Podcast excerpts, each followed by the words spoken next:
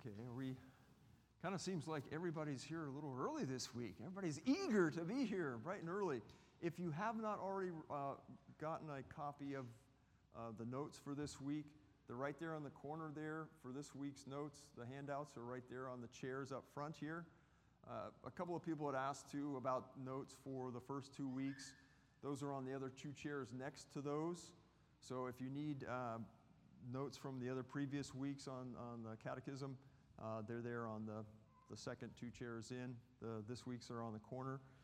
Uh, we're going to do something a little bit different this week as well, is that we're going to try to do this with two mics because, again, we're getting, we had a lot of good discussion about the interaction. It was really, really important, and we want to continue to make sure that this is participatory.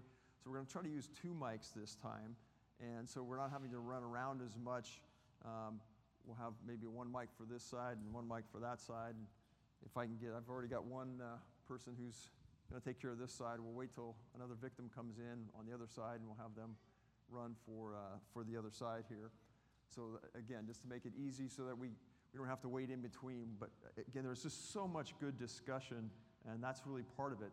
Uh, you know, again, that's sort of the purpose of the catechism is to be able to have interaction. And that's what we want to make sure we're doing. And again, so much that was shared over the last uh, week or two has been uh, really helpful and encouraging. So let me open us in prayer, and then we'll get into our study this week for this week. Dear Heavenly Father, we thank you so much for the truth of your word. We thank you that we can come together and all together sharp, sharpen each other's iron as we, as we delve into the word and we have tools to help us and point us to the, the eternal truths that are in your word. Lord, I just pray that you would continue to strengthen us and encourage us and equip us through uh, the, your word today. And that you would, uh, again, Lord, help us to understand the importance of having a firm foundation based on the truth of Scripture in all that we do. So, Lord, uh, bless our time together now. We thank you for this opportunity. In Jesus' name, amen. so, as we continue uh, this week in our, our, study for the Heidelberg Catechism, uh, last week, if you remember, in the last couple of weeks, we've been talking about in even the overview that the, the, the Heidelberg is basically brought, broken up into three different sections. Does, can anybody uh, remember what the three main sections of the Heidelberg are. And we've got mics around, and if I can get, uh, I don't know if, uh, we don't have anybody on that side of the room now. Everybody's kind of concentrated on one side of the room. but yes, uh, what are the, the main sections of the, of the Heidelberg? Um, misery. Yep, misery. Redemption and deliverance, right? Yeah, m- misery, redemption, and what? Deliverance. Deliver. Uh, deliverance is actually what we're going to start today. So sin and misery oh. is the first one. Oh. Sin and misery. Okay, that, that, that's the first one. Deliverance is what we're going to actually be camped on today. This is, this is the really the glorious part. This is the Jesus part, the deliverance part. And then, wait, somebody else's. is. Teamwork. Okay, team responses are good. That's fine. sin and misery, deliverance, and then future glory, kind of.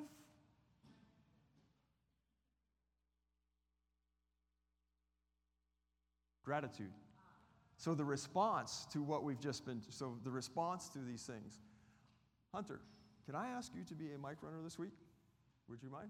All right, I'm going to if I could have you be for this side of the room, we've got somebody for that side. We're going to use two mics this week, and you know how to operate that, so I appreciate your help on that. So, those are the three main sections. So, we, we started off on the sin and misery part, and this week we're now we can, we can jump into the deliverance, deliverance part. Um, we, we do need to review uh, the, the study, you know, a little bit of what we've been studying because these things build precept upon precept. So I want to make sure, especially for those who might have missed some, or uh, again, the purpose of the catechism is to keep building and reminding. So there's the, uh, it was structured so that people could learn and repeat and recite these things so that it gets stuck in our minds. We need to hear it more than once. So, uh, obviously, um, that's the purpose. And secondly, to fully understand the aspect that we're getting into this week of deliverance, to fully understand and appreciate what this is, we first need to be reminded of what, where, and how this sin and misery came to be. We have to, the good news of deliverance does not seem that valuable if we don't understand what we've been delivered from. Hope everybody gets that. That's why we want to make sure we, we, we're studying on this as well. So, here, here's the next question for everybody. Question one from the very first week, this is the, this is the one that kind of starts it all off. What is our only comfort in life and death? Who can tell us what is our only comfort in life and death? Raise your hand if you remember the very first question from the catechism. In your own words, again, you don't have to have this spot on. What's our only comfort in life and death?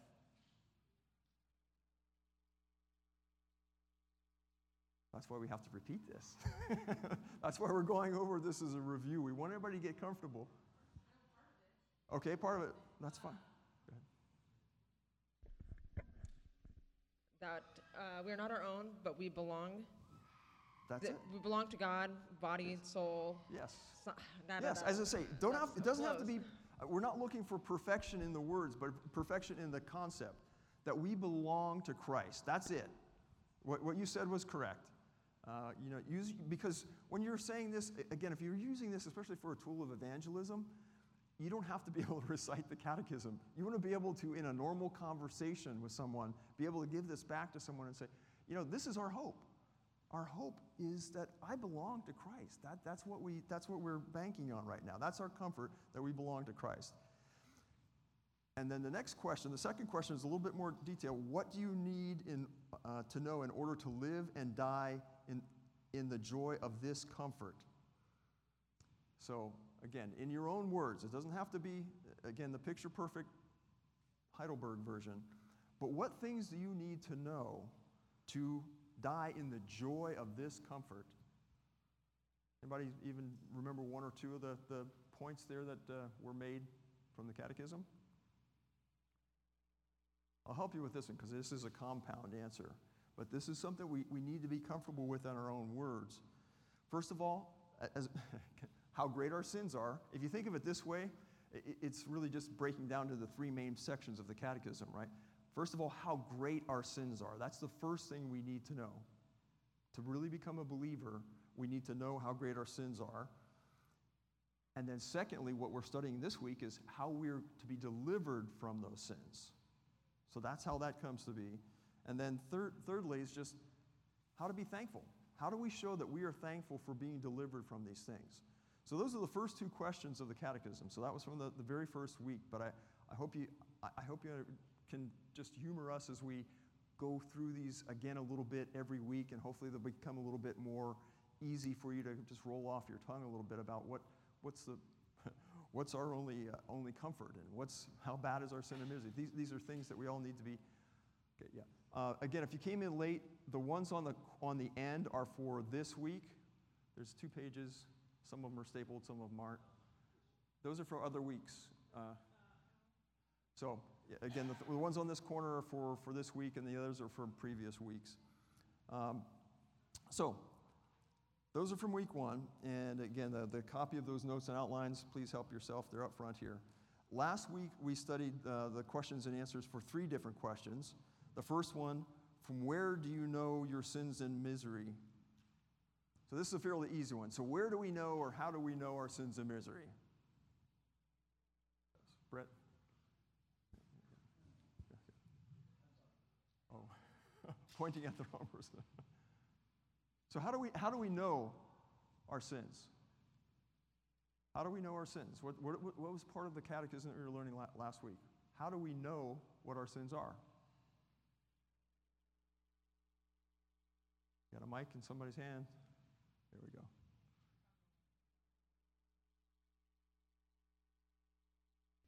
From the law of God. From the law of God. That's how we know. That makes it very specific and clear what, what our sins are. From the law of God, right?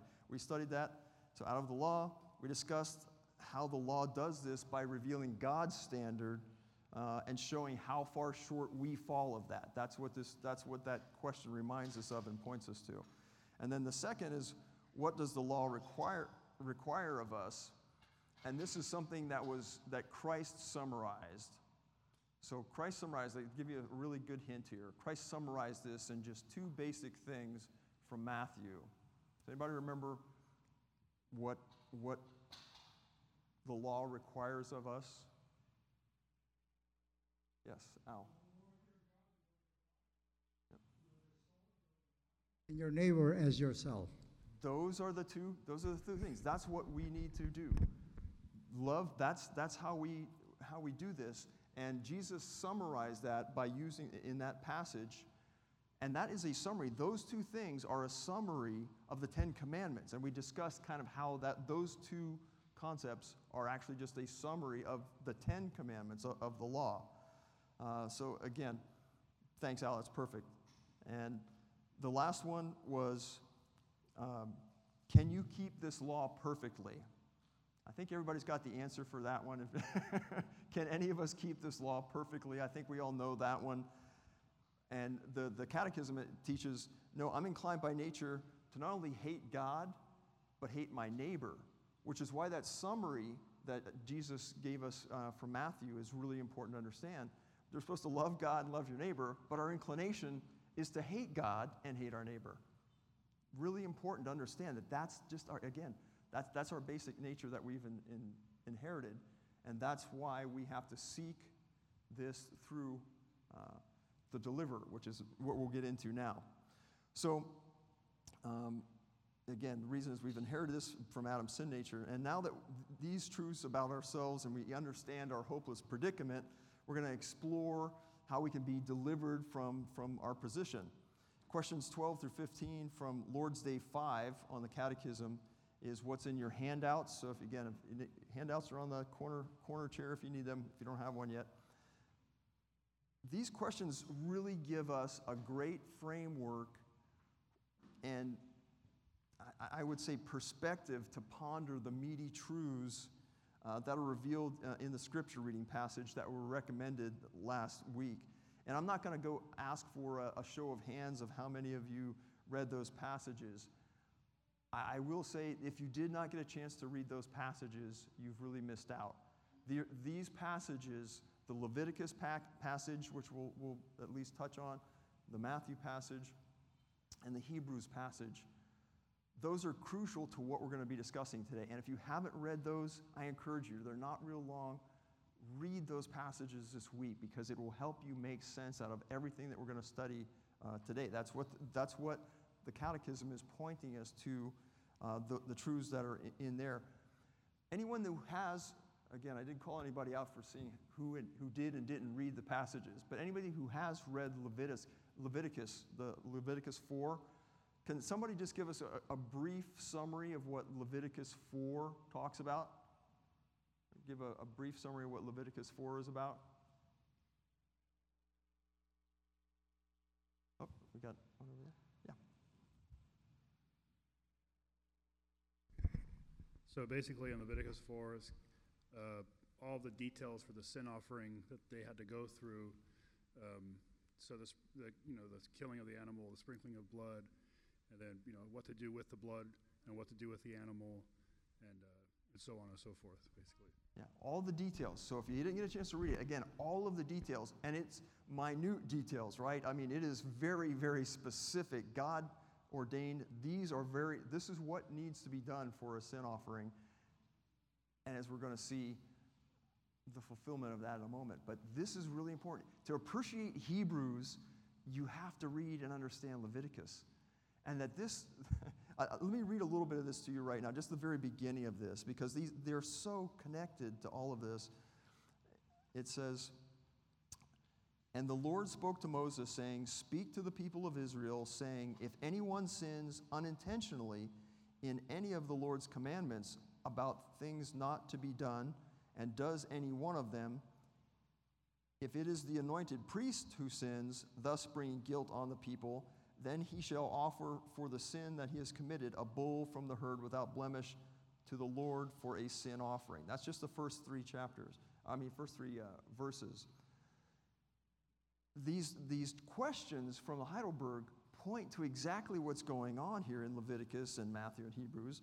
Um, and it's so clear, too, because these sin offerings are for all the people. You, you notice the very first verse of that talks about sins for the priests. So priests weren't exempt from this.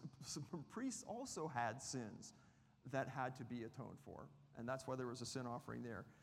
You know, when reading through the catechism and reading through the scriptures, it, it's so easy. You could take this from either direction. You could go from high view uh, uh, of scripture and, dr- and drill down to the details, or you could start from the details and work your way back. And it's just amazing how this all flows together. We're going to try to cover this, and I want to go over all the questions first, so you at least then we can have some more discussion once we've seen the questions and how all those relate.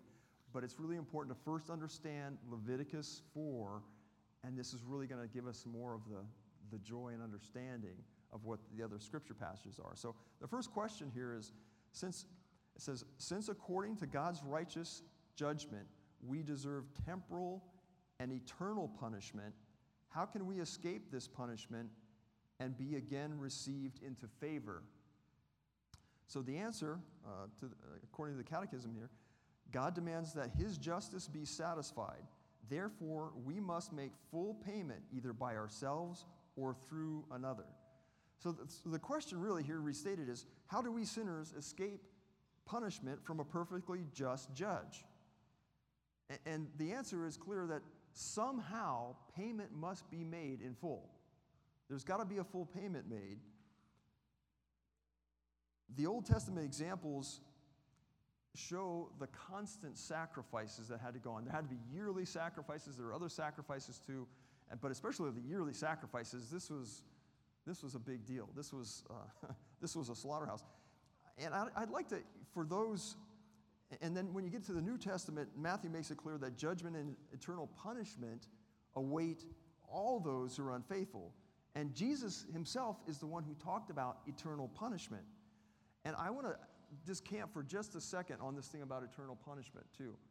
Because uh, this is a point that many people uh, try to deny that a loving God would ever bring eternal punishment on anyone. Has anyone else ever heard that from somebody, especially a non believer, that, oh, I, I, don't, I don't believe, I don't believe that a loving God would ever do any kind of eternal punishment? Have we heard that kind of stuff from people before? So that's denying the very truth that Jesus himself spoke, especially in the Matthew passage there. Jesus is making it clear again and again and again in the Matthew passage that there is, there's going to be weeping and gnashing of teeth. This is going to be an eternal damnation, punishment, judgment, whatever you want to call that.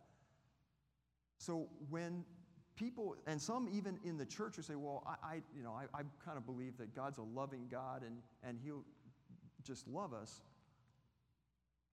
Basically, how are you going to res- how are you going to respond? And this is this is where let, let's sharpen each other's iron here.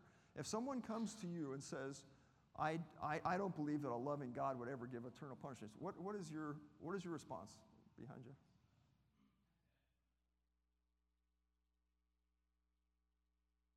Um, states like specifically what I just heard in the last few days is that um, specifically that that's not justice, that eternal punishment doesn't seem just for a crime that's committed. Not just that, I don't know if that makes sense. So Yeah. Yeah, so people will say that eternal, that, that seems too much. So it's just that this kind of expanding on the question right there that all of us have heard in one way or the other. It sounds like you ran into somebody who was asked, actually, well, yeah, I can get maybe that God would punish, but why would he punish eternally? Well, what's your answer? This is your opportunity. So, how do you answer that question when somebody says, Well, I don't believe that a loving God would, would punish, or I don't believe that a, a loving God would eh, punish eternally? What's our response to that? You have to understand that the crime or the punishment has to meet the crime. Therefore, how egregious is the crime? Right. And to sin against Almighty God is, deserves eternal punishment.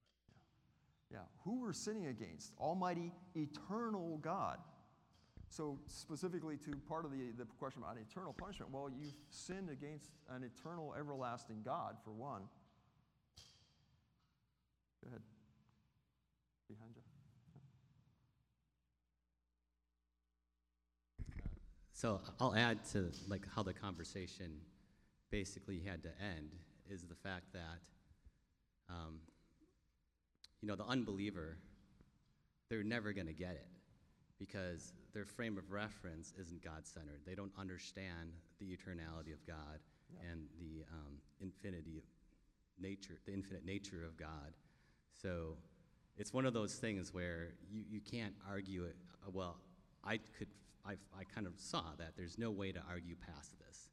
Um, because when the unbeliever just can't get to the place to understand, you know, who God is and the, God, the, the, the attributes of God in that sense, it'll never seem just to them, you know. Right.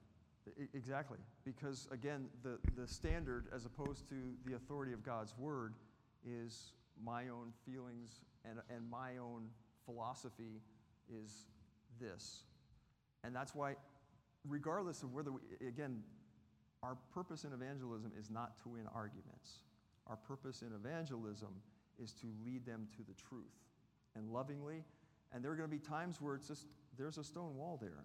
Our job is to be faithful at the point of that, of that contact and share the truth in love, knowing that sometimes until that heart's regenerated, they're not even to, they don't even give mental assent to it. But as much as we can, we want to give them a rational, reasonable argument. So that, again, back to Ralph's point, we when we at least expound that this is an eternal God and He's a holy and just God, that's part of our response. We tell them that because that's who Christ is, and that's what we want to point people at. What else? What, what else is? How else have you responded when those pe- to people that that want to say that there is no, uh, there wouldn't be a, a God who punishes or especially gives eternal punishment? I've actually encountered this argument before, and one thing that I use to help them understand is, you know, if I were to go to, say, like a homeless person or what we you know, consider a peasant, you know, and, and, and, and dishonor them, or like just to say, spit in their face, the, the repercussions would be zero. Now, if I were to go to a police officer and spit in his face, I would probably end up in jail. If I were to go to the President of the United States and spit in his face, who knows what would happen because of his status, you know, his honor. And so if, if, you go up the scale and continue, and when you get to God, it's how, how much more honorable is he? How much more perfect is he? How much more lovable? And all his attributes combined is how much more worthy is he, is, is he of our due honor and respect. Perfectly said. Does everybody get that? I mean, it's, uh, it's, it's who's been offended. And regardless of whether people want to accept it or not, that's what people need to hear. Well, I would say it depends on the president, um, but, well, there's other issues about uh, hell, for instance, degrees of hell. And so that could be entered into the equation when you talk to somebody. Yep. Different punishment. So, um, one of the things in uh, discussing this with uh, an unbeliever who wants to challenge this idea, uh, sometimes I'll try to turn it back around and challenge their thinking a little bit, and I'll ask them the question if you were God, why would you want any humans in your kingdom? Look at what we've done to this earth. Look at the immorality and the misery and the pain and the suffering and all of the evil that has been caused by people mm-hmm. right? And so why, you know, and and it's not like we're doing our best, and you know, this is what we've come up with. We've created this this misery and this evil on this earth by shaking our fist at God and saying, "You're not the boss of us. We're going to do whatever we want." And nobody can deny that they've done that. We've all done that. And we've, we've told God, we want nothing to do with you. We don't want to listen to you. We don't want to obey you. We, you know, we want to be independent and do our own thing why would God say, oh, okay, well, why don't you come to my new kingdom I'm creating and cause the same problems there? You know, and I think getting people to, to think about it from that perspective um, makes the gospel more um, meaningful. Really good. Yes, back here. And I think that um, we definitely can get caught up in focusing on, um, you know, with the with a non-believer about the what they would consider the unjust of the separation. But if we can also then, as kind of Jared referenced, is to kind of almost flip it on its head and say, how wonderful then is the salvation that you would receive through the blood of Jesus Christ, and to flip that and to say, yes, but you're welcome to receive this beautiful gift of salvation, and to focus on that as a gateway through the, the separation that we would have received. That, that's really, really important too. That we're, we're not just telling them, you, we shouldn't be doing this, but this is what you have to look forward to. Do you see the glory of God? Do you see how gracious and merciful He is to have done that? that that's really important that we, we take it to the next step and, and show the beauty of that. Um, so, really, this is that's sort of the main idolatry of this day, right? I- mean, because they're creating a false God. God has revealed to us in His Word who He is, what His character is, and those people will say, "Well, I don't believe in a God who would blank, fill in the blank," and it's something different than what the Bible says. Well, regardless of what you believe about that, this is what God's character is. And if you're creating a God, basically, we try to create a God in our own image that would let us slide. That's what most people are looking for, right? Because we hate God and His authority. So we're looking for something that, hey, if I'm graded by this kind of a God, I'll look pretty good. So that's why we need to make sure we bring this truth to bear in these discussions uh, with people uh, and, and don't encourage them to idol worship, which is, oh, you get to determine who God is. We don't get to determine who God is. God is who He is, He's revealed Himself to us. Big difference between those two. And anything else is, is idol worship, uh, especially when people are denying the attribute of justice. Um, they're inv- in, inventing a false God. So, good discussion. Thanks, everybody. That's real. I hope you all find that helpful to hear what everybody's sharing, how, how you would share uh, practically from that. The second question there is, is question 13 says, Can we by ourselves make this payment? Pretty simple answer. Certainly not. On the contrary, we daily increase our debt. So that's what the, this is saying. Every day we're increasing our debt. Anybody add any sins to their list of sins every day? Every day our debt load is increasing. So, and back to the Leviticus passage, even the priests and the leaders, as well as the common people, all needed to offer sacrifices. Everyone. It wasn't just one class of people that sacrifices had to be offered for. Everyone had to return to offer sacrifices because they continued to sin.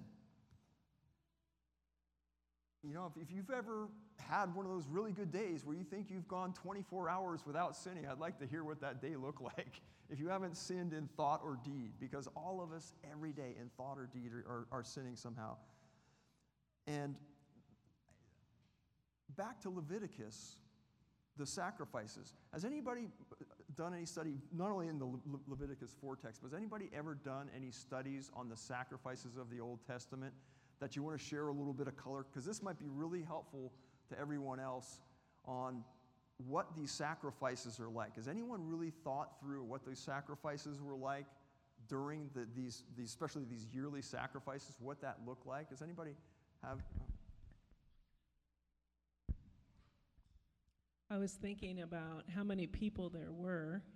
Um, Leviticus takes us back to the Israelites in the desert, and there were at least two million people sinning all day long, all night long, even the priest.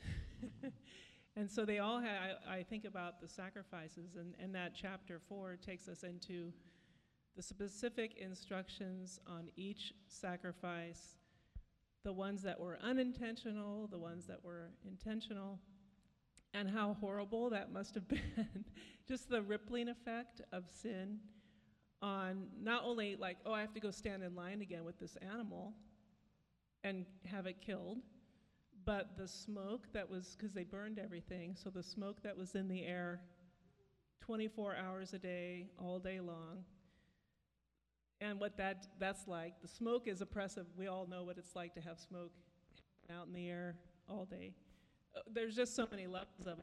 Thinking about um, parting with the animal that maybe you've been feeding, watering daily. You know, just the the the negative effect and the cost of the sin on the per, on the sinner, and then also on the camp, and just that daily that daily um, op- oppressive effect of sin. We don't have that. We don't really feel that now. We don't smell the smoke. We just all the senses that were involved in hearing, seeing the line of people, a huge line of people all day long.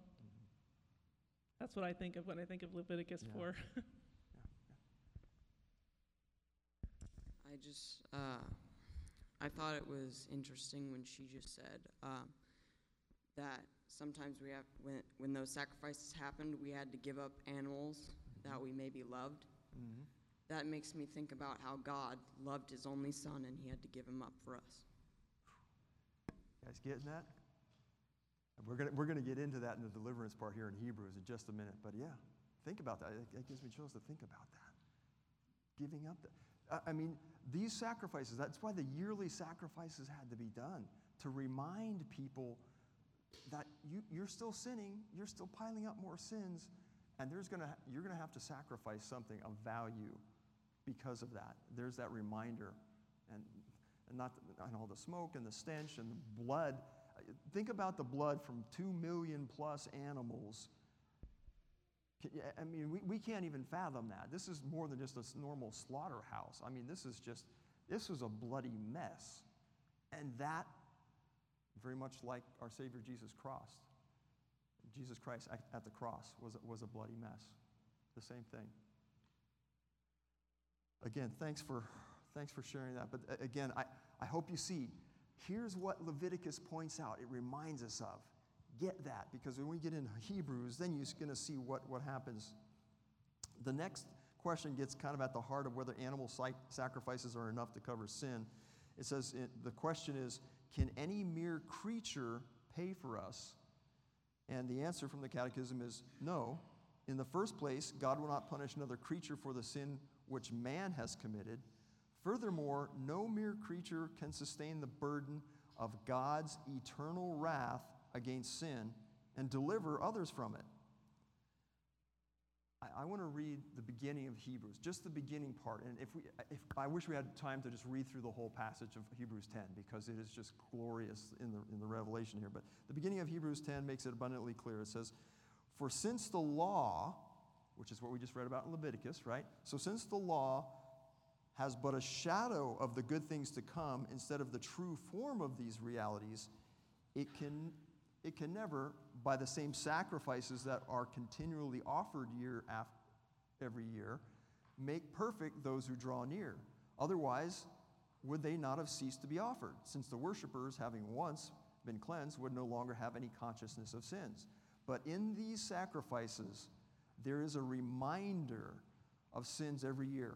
For it is impossible for the blood of bulls and goats to take away sins. So the question from the, the text is why did sacrifices have to be continually offered? And the answer is we continue to sin. We talked about that. And animals are not equal to man in, in nature and value. There is a difference between man and animals. And that even, even that's getting blurred these days, right? I mean, there's a difference between there's two genders, and now it's like, oh, animals are the same as humans in many parts of our society these days. So that leads to the last question from the Catechism. Then we'll, really get into some, some detailed discussion, especially of Hebrews here.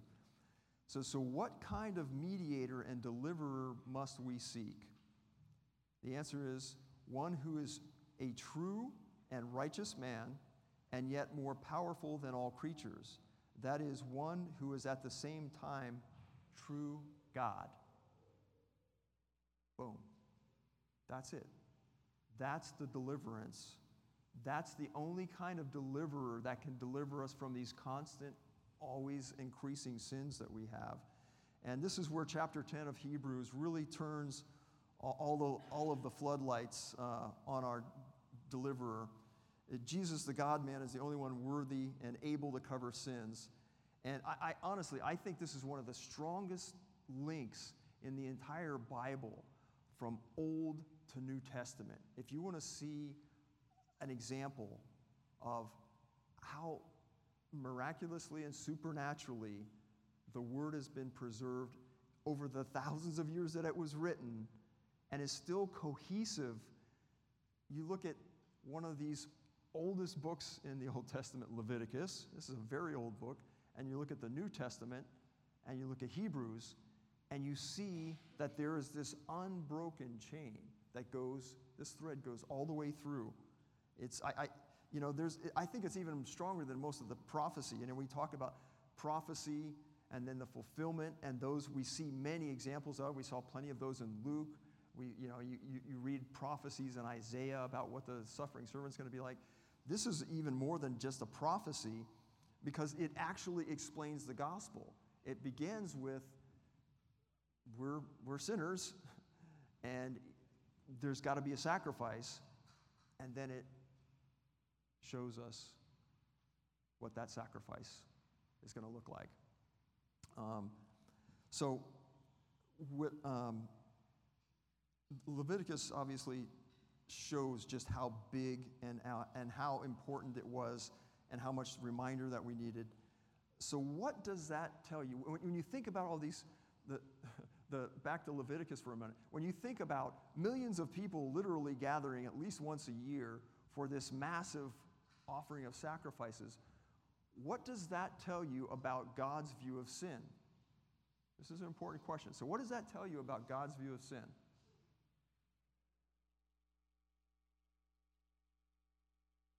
If all these sacrifices have to be made, what does that tell you? How, how does God view sin?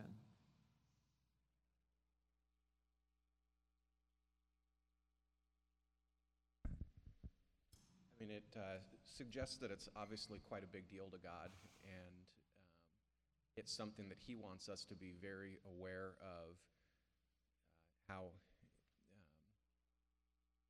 uh, Just, just the impact of our sin and, and, and the fact that it requires a substantial punishment. How big and how important it is, is for us to first be aware of our sin. Leviticus makes that really, really clear. So it's a big deal to God. So he wants us to, um, he takes it seriously. We're all continually guilty, which is why there's the ongoing sacrifices that we see throughout the Old Testament. Um, there's all these continual offerings to remind us of our continual guilt.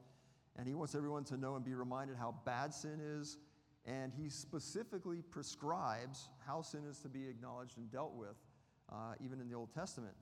And then how does Hebrews tie in to Leviticus? So here, here's it. This is, this is where we really want to focus all of our discussion on right now. So share, please. How does Leviticus tie into what we just read in Hebrews? I know, so go ahead. Um, yeah, so I, I think uh, actually looking at, at question uh, 14 again, and the answer to it I thought was actually a little bit insufficient, and they kind of answer that better in, in question 15. One of the reasons that a creature can't, um, can't make a payment for sin is if you look at the Old Testament law in Leviticus, the creature had to be without blemish. It had to be like, you, you, didn't, you didn't bring like the, you didn't bring the, the animal that was struggling and, you know, you know, had a broken leg and couldn't do anything for, your, for you anyway. You brought your best. And so if you think about um, making a sacrifice, well, one of us couldn't make a sacrifice for somebody else in the room because we all have a blemish. We all have sin. We're, we're not the best. So for somebody to make a sacrifice for sin would have to be somebody perfect without blemish who is the best. And of course, that, that could only be Jesus. There's, you know, there's nobody else that, that could do that. And that's the tie-in between Leviticus and, and Hebrews you know, and then going to, well, okay, well, then why animals in the Old Testament if those weren't sufficient? Well, those were never actually making a payment for sin. Those were all just a picture to point us to Christ. Those were all just symbolic of the sacrifice that Jesus would make on our behalf, because he's, he's the only one who can truly take away sin. And Hebrews 10 clearly says that, that the, that the blood of animals uh, never actually washed away sin. It was all symbology to point to Christ. Amen. Amen. What else? When you're studying, okay, over here. What, what's that guy? So none of us were born of a virgin? Oh, none of us were born of a virgin. Okay, uh, that's a, that's a big difference. what else? Um, this is the one that always grabs my attention. Uh, John 17, uh, right in the um, fourth verse, where Jesus is speaking and praying for the disciples and also praying for us in the great high priestly prayer. And to think about who it is that died for us in context, who it is that gave himself up that we might have life. And he says it himself. And now, O Father, glorify me together with yourself, with the glory which I had with you before the world was. Infinitely, God sent to this earth to give himself up that we might be delivered from this sin. That's what it's all about to me. Amen. The infinite sacrifice. And even back to the whole question about why would there be an eternal punishment? Well, the, the other, the, the, the beauty of it, back to I think what Amy said, is that there's an infinite sacrifice that overcomes the eternal punishment. Isn't that beautiful? That's, that's the glory and that's the hope we look forward to. Infinite sacrifice can even cover what is due to us, which is eternal punishment there. What else? What else do you see from the links from Leviticus to Hebrews?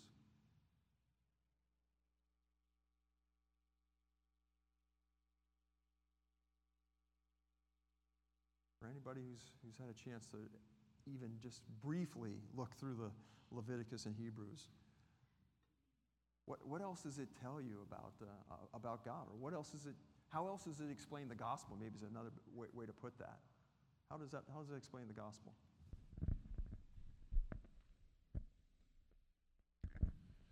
Well, just the once for all nature of Christ's sacrifice, rather than having the, the animals being repeatedly offered year after year, we have a we have a sacrifice that was done once and for all, and that's why for those of us who are in Christ, we have this incredible gift of assurance and rest and contentment because we know that once we're in the covenant by His sacrifice, we're in and we remain in, and we were always in, um, and the, all the promises attached to it.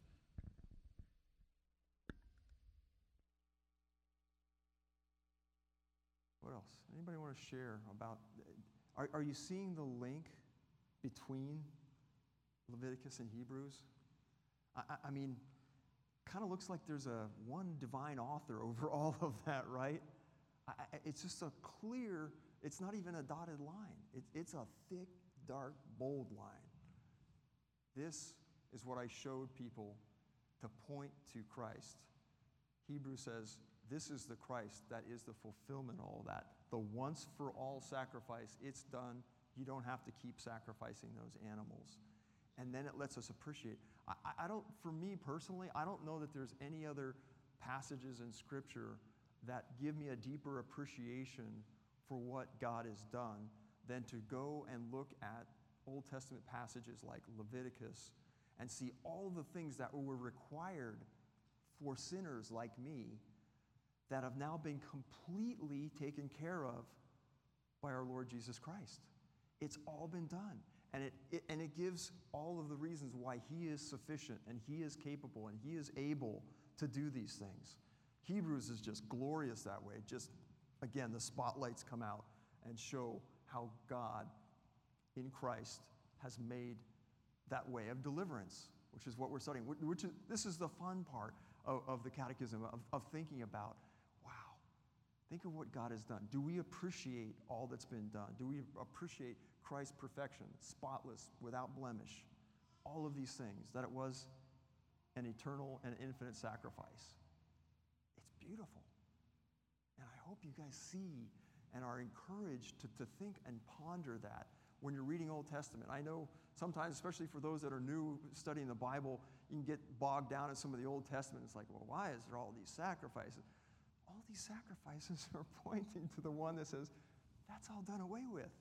Doesn't that make you appreciate things? we don't have to do all this stuff. We don't have to stand in a line of two million people to go slaughter our, our animals. Man, that's glorious. That is true. Yes.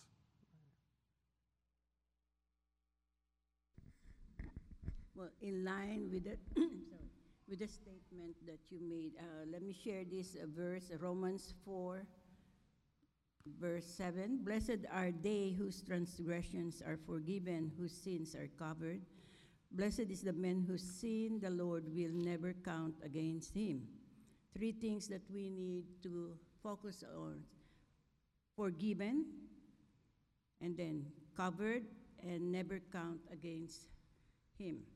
And then, so, in the Old Testament, uh, we have learned that each person, each person, uh, they have to offer a sacrifice, which will take a lot of time cleaning up those animals. But in the New Testament, there's only one sacrifice, and that's the Lord Jesus Christ. And then on Isaiah 43 25, I, even I, am he who blots out your transgressions for my own sake and remembers your sins no more. Is that comforting to think about? Is that? Thank you. That was, that was really important. I mean, the, the Bible clearly tells us here uh, that, that sin, is, sin, is, sin is real and sin is really bad. And there was a, uh, one quick thing on page 27 of uh, the, the Heidelberg I just want to share with you about the idol worship. Um, because that, that is the common idol that people want to make out. You know, uh, God being something that we can determine who He is. He's just outlined His nature perfectly, for, both from the Old and the New Testament, what you guys have been sharing. Um, but mankind, uh, when, we're, when we're dealing with uh, fallen man, says, we all by nature prefer to think of God only in terms of His goodness and mercy. We would like Him to be the kind of God who is willing to just let our sins go without ins- insisting on justice. As a matter of fact, this is the way many people today think about God, and it's idolatry. And we have to be able to share the truth in love that no, I, your, your, your concept of God, if it doesn't line up with this, is wrong because you're worshiping some idol that you created. The Bible makes clear that, that sin is real and sin is bad. God is holy and God is just. And so he must punish sin, and Christ is the only sufficient covering for sin. And he took the punishment uh, for those that belong to him, and those that don't accept that free gift are going to have to deal with the punishment themselves. And that punishment's eternal. Because Christ doesn't just save us temporarily, he saves us eternally. Just like the punishment's going to be eternal too. You can't have one without the other, you can't have it both ways. That's the reality of it. Uh, those that don't accept the free gifts and submit their lives to Him, they're going to pay the penalty themselves and be punished eternally. And in the last question in your handout, there's two facts that clearly show that sins will not go unpunished. Um, those two things, uh, the reason I brought that up is just to, to, for you to ponder throughout the week. The things that show clearly that sins will not go unpunished are first, what the Bible tells us that some people will suffer. That's what Matthew passage talks about. Remember, all these different people that there's going to be weeping and gnashing of teeth. We didn't have time to read all of that right now, but some people will suffer, according to Jesus' own words, will suffer eternal punishment. But number two, Jesus' suffering in death redeemed and saved the people, his people, the church, from punishment. So there's two groups of people that show the fact that, that sin requires punishment and justice. Those that are going to be punished eternally, and Jesus, who was punished once and for all, for all of our sins for eternity. It's done, it's over, it's finished. And I, I hope you're encouraged. We're going to spend at least one more week in this whole part of the deliverance and, and how important deliverance is and the deliverer, most importantly, pointing people to Christ, right? We want to see Christ exalted through all of this. And he's exalted as we just read through these passages because he is that perfect, spotless, blameless lamb that is worthy to be praised. Let's close in prayer here. Dear Heavenly Father, we thank you so much that you offered the only adequate and sufficient sacrifice for all of our sins, which we continue to pile up day after day, which we could never pay for, which even sacrificing other things could never pay for. Only your precious blood is enough to atone for all of our, all of our sins, Lord. We thank you that we are covered with the blood of Christ and now can approach you. Even just the simple act of being able to pray directly to you because the curtain is torn, because Jesus paid the full and final price for all of our sins, now giving us access to you, Father. Thank you for providing the one sacrifice that is enough. Thank you, Lord, for, for loving us and caring for us, for being both just and loving, and being the justifier for, for us. Lord, we thank you for Christ. We thank you for his finished work. We thank you for, Lord, just this time where we could all together share and remind and encourage and, and, and just uplift each other with the truth of, of what you've done and what your word has revealed. So thank you, Lord, for all these things. Continue to prepare our hearts to worship you more as your church, as your bride, as, as, as your body that you have prepared for yourself by covering us. So thank you, Lord, for all these things in Jesus' name. Amen.